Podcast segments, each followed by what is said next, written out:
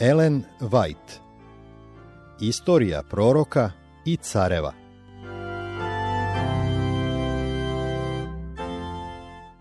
Iz snage u slabost. Sedmo poglavlje. Jerovoam.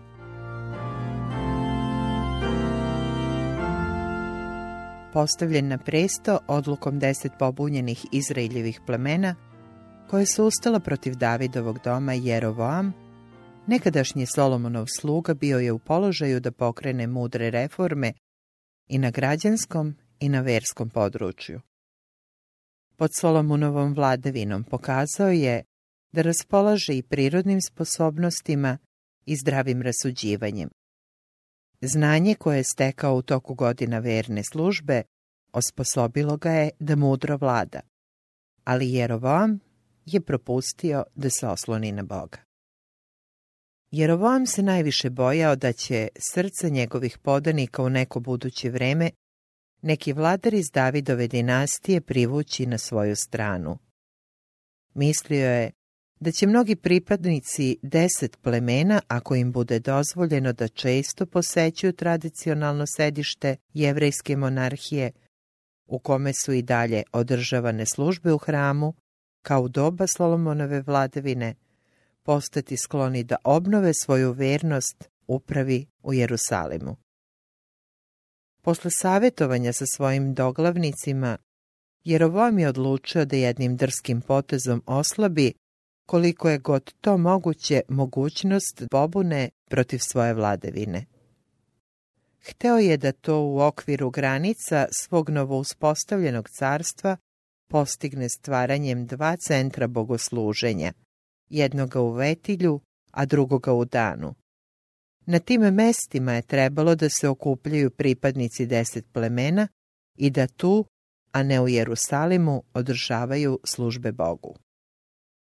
Organizujući ovaj prelaz, Jerovoam je hteo da zaposli maštu Izraeljaca predstavljajući im vidljivi lik, kojim će simbolički predstaviti prisutnost nevidljivog Boga.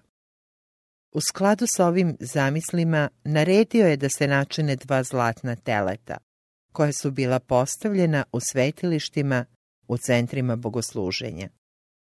Jerovoam je ovim naporom da predstavi božanstvo prestupio jasnu gospodnju zapovest.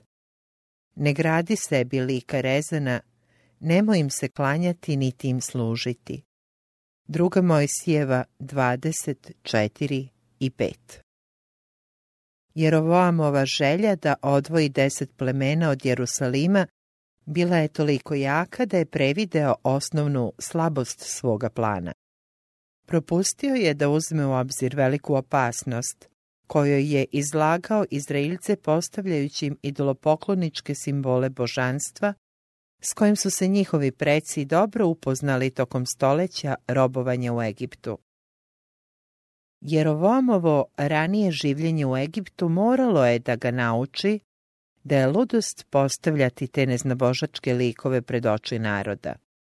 Međutim, njegova čvrsta namera da prekine redovne godišnje odlaske u sveti grad navela ga je da primeni i najdrastičnije mere. Ne treba više da idete u Jerusalim, pozvao je svoje podanike, evo bogova tvojih Izrailju koji su te izveli iz zemlje Misirske. Prva carevima 12.28 Tako su ljudi bili pozvani da se klanjaju zlatnim likovima i prihvate tuđe oblike bogosluženja. Car se potrudio da nagovori i levite, od kojih su neki živeli na njegovom području, da kao sveštenici služe u njegovom tek otvorenom svetilištu u Vetilju i u Danu. Ali ovaj napor je pretrpeo neuspeh. Zato je bio prinuđen da na položaj sveštenika uzdigne ljude iz najnižih društvenih slojeva. Prva carevima 12.31.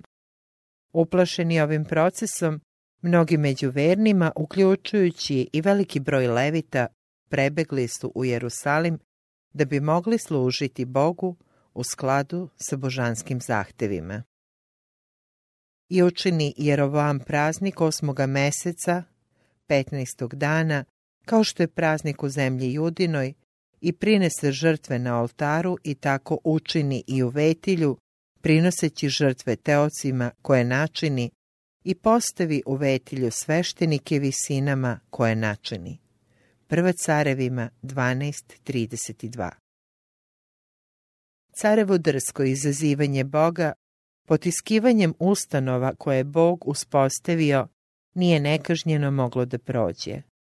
Upravo u trenutku kada je služio i prinosio tamjan, u toku ceremonije posvećenja stranog oltara koji je podigao u vetilju, pred njim se pojavio Božiji čovek iz Judinog carstva, poslan da ga strogo osudi, zato što se usudio da uvede nove oblike bogosluženja.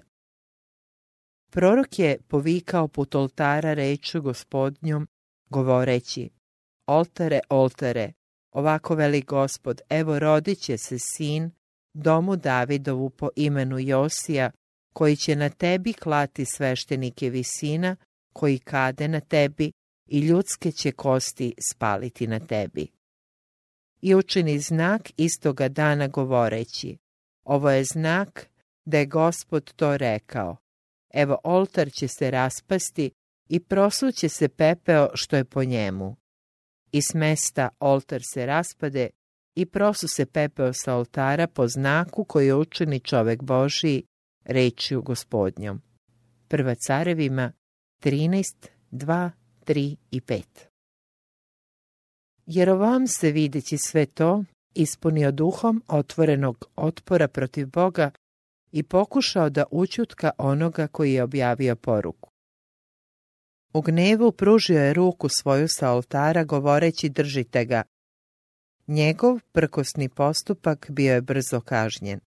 Ruka ispružena prema gospodnjem glasniku, iznenada izgubi snagu i osuši se, tako da je nije mogao povući.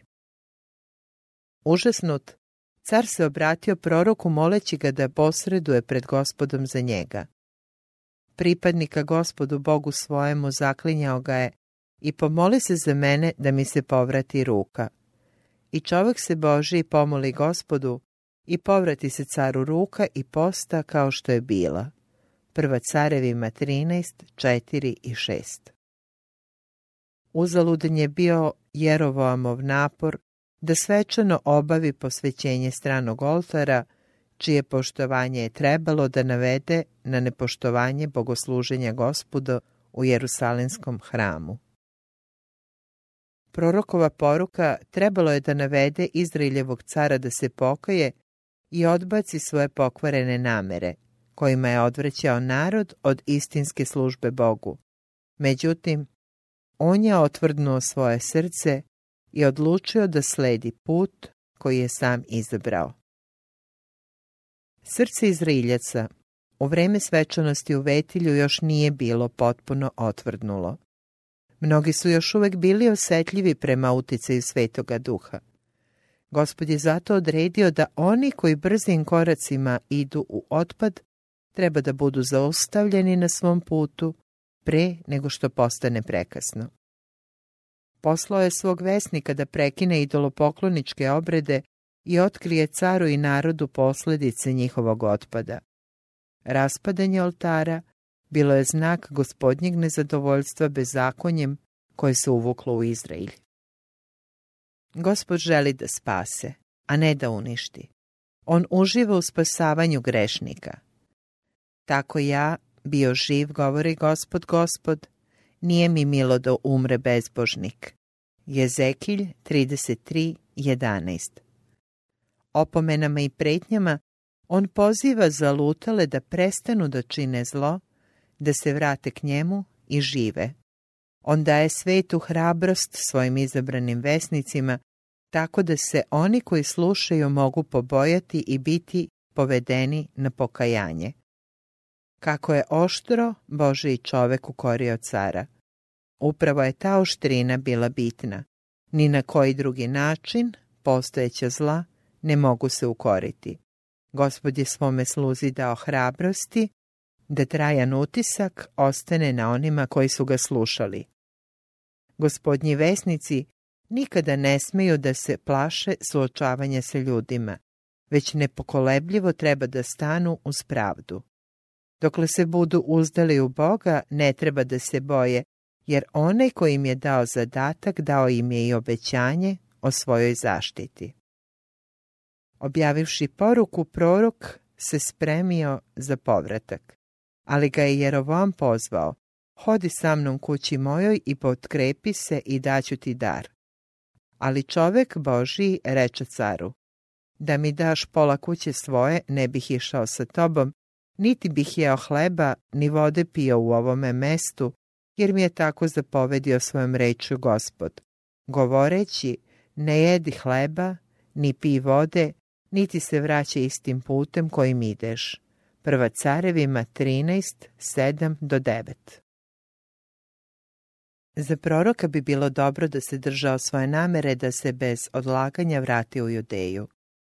Naime, dok je putovao drugim putem, presreo ga je neki starac koji je tvrdio da je prorok i koji je prevario Božijeg čoveka govoreći i ja sam prorok kao i ti, i anđeo gospodnji reče mi reču gospodnjom govoreći vrati ga sa sobom u kuću svoju, neka jede hleba i pije vode. Ova laž bila je stalno ponavljana i poziv upućivan, sve dok Bože i čovek nije bio nagovoren da se vrati. Gospod je dopustio da pravi prorok pretrpi kaznu za prestup zato što je dozvolio sebi da pođe putem koji se suproti putu dužnosti. Dok je zajedno sa čovekom koji ga je pozvao sedeo za stolom, nadahnuće od svemogućega došlo je na lažnog proroka i on povika na čoveka Božjega koji beše došao iz zemlje Judine i reče, ovako veli gospod, što nisi poslušao reči gospodnje i nisi držao zapovest koju ti je zapovedio gospod Bog tvoj, neće tvoje telo doći u grob tvojih otaca. Prva carevima 13 od 18 do 22.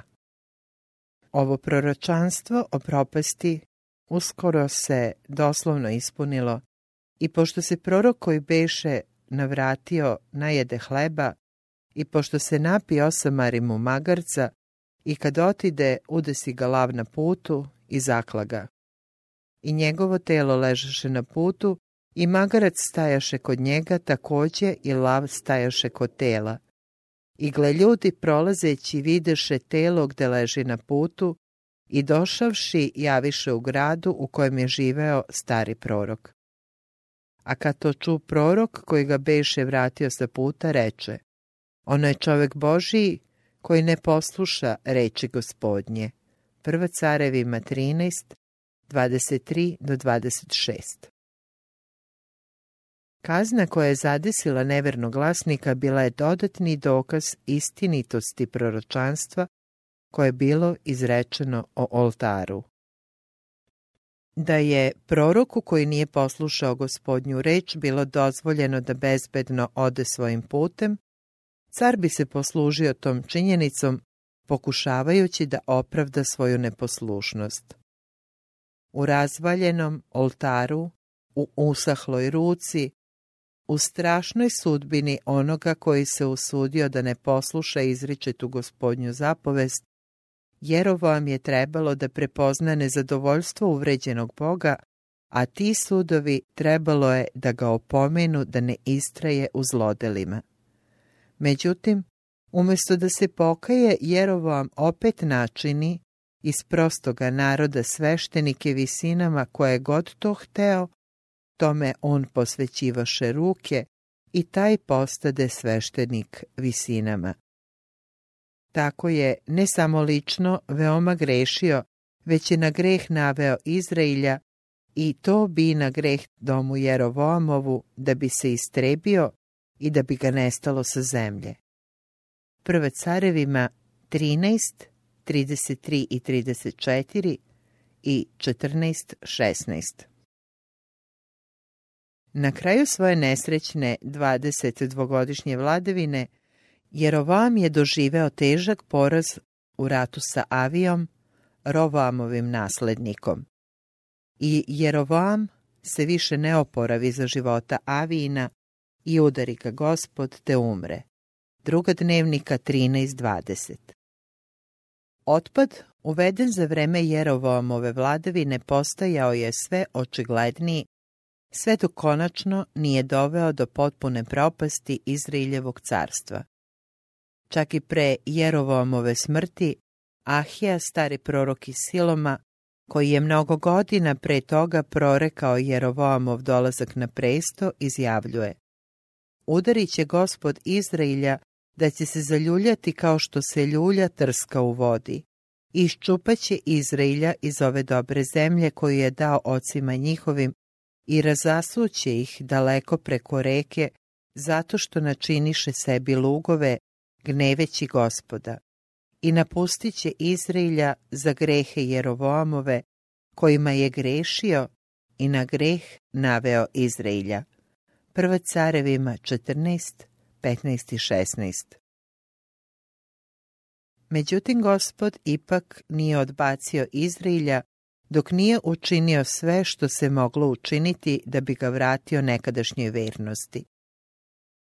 Tokom dugih mračnih godina kada je ustajao vladar za vladarom i u drskom protivljenju nebu odvodio Izraelja sve dublje i dublje u idolopoklonstvo, Bog je slao poruku za porukom svom otpalom narodu. Preko svojih proroka pružao mu je različite prilike da se odupre plimi otpada i da se vrati njemu.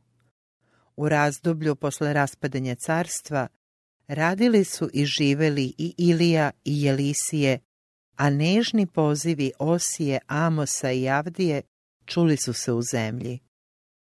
Nikada carstvo Izraeljevo nije bilo ostavljeno bez plemenitih svedoka o božanskoj moći koja spasava ljude od greha. Čak i u najmračnijim trenucima mnogi su ostajali verni svom božanskom vladaru i usred idolopoklonstva živeli bez mane pred licem svetoga Boga. Ovi vernici bili su ubrojani u pobožni ostatak, preko koga je večna gospodnja namera trebalo da bude konačno ostvarena.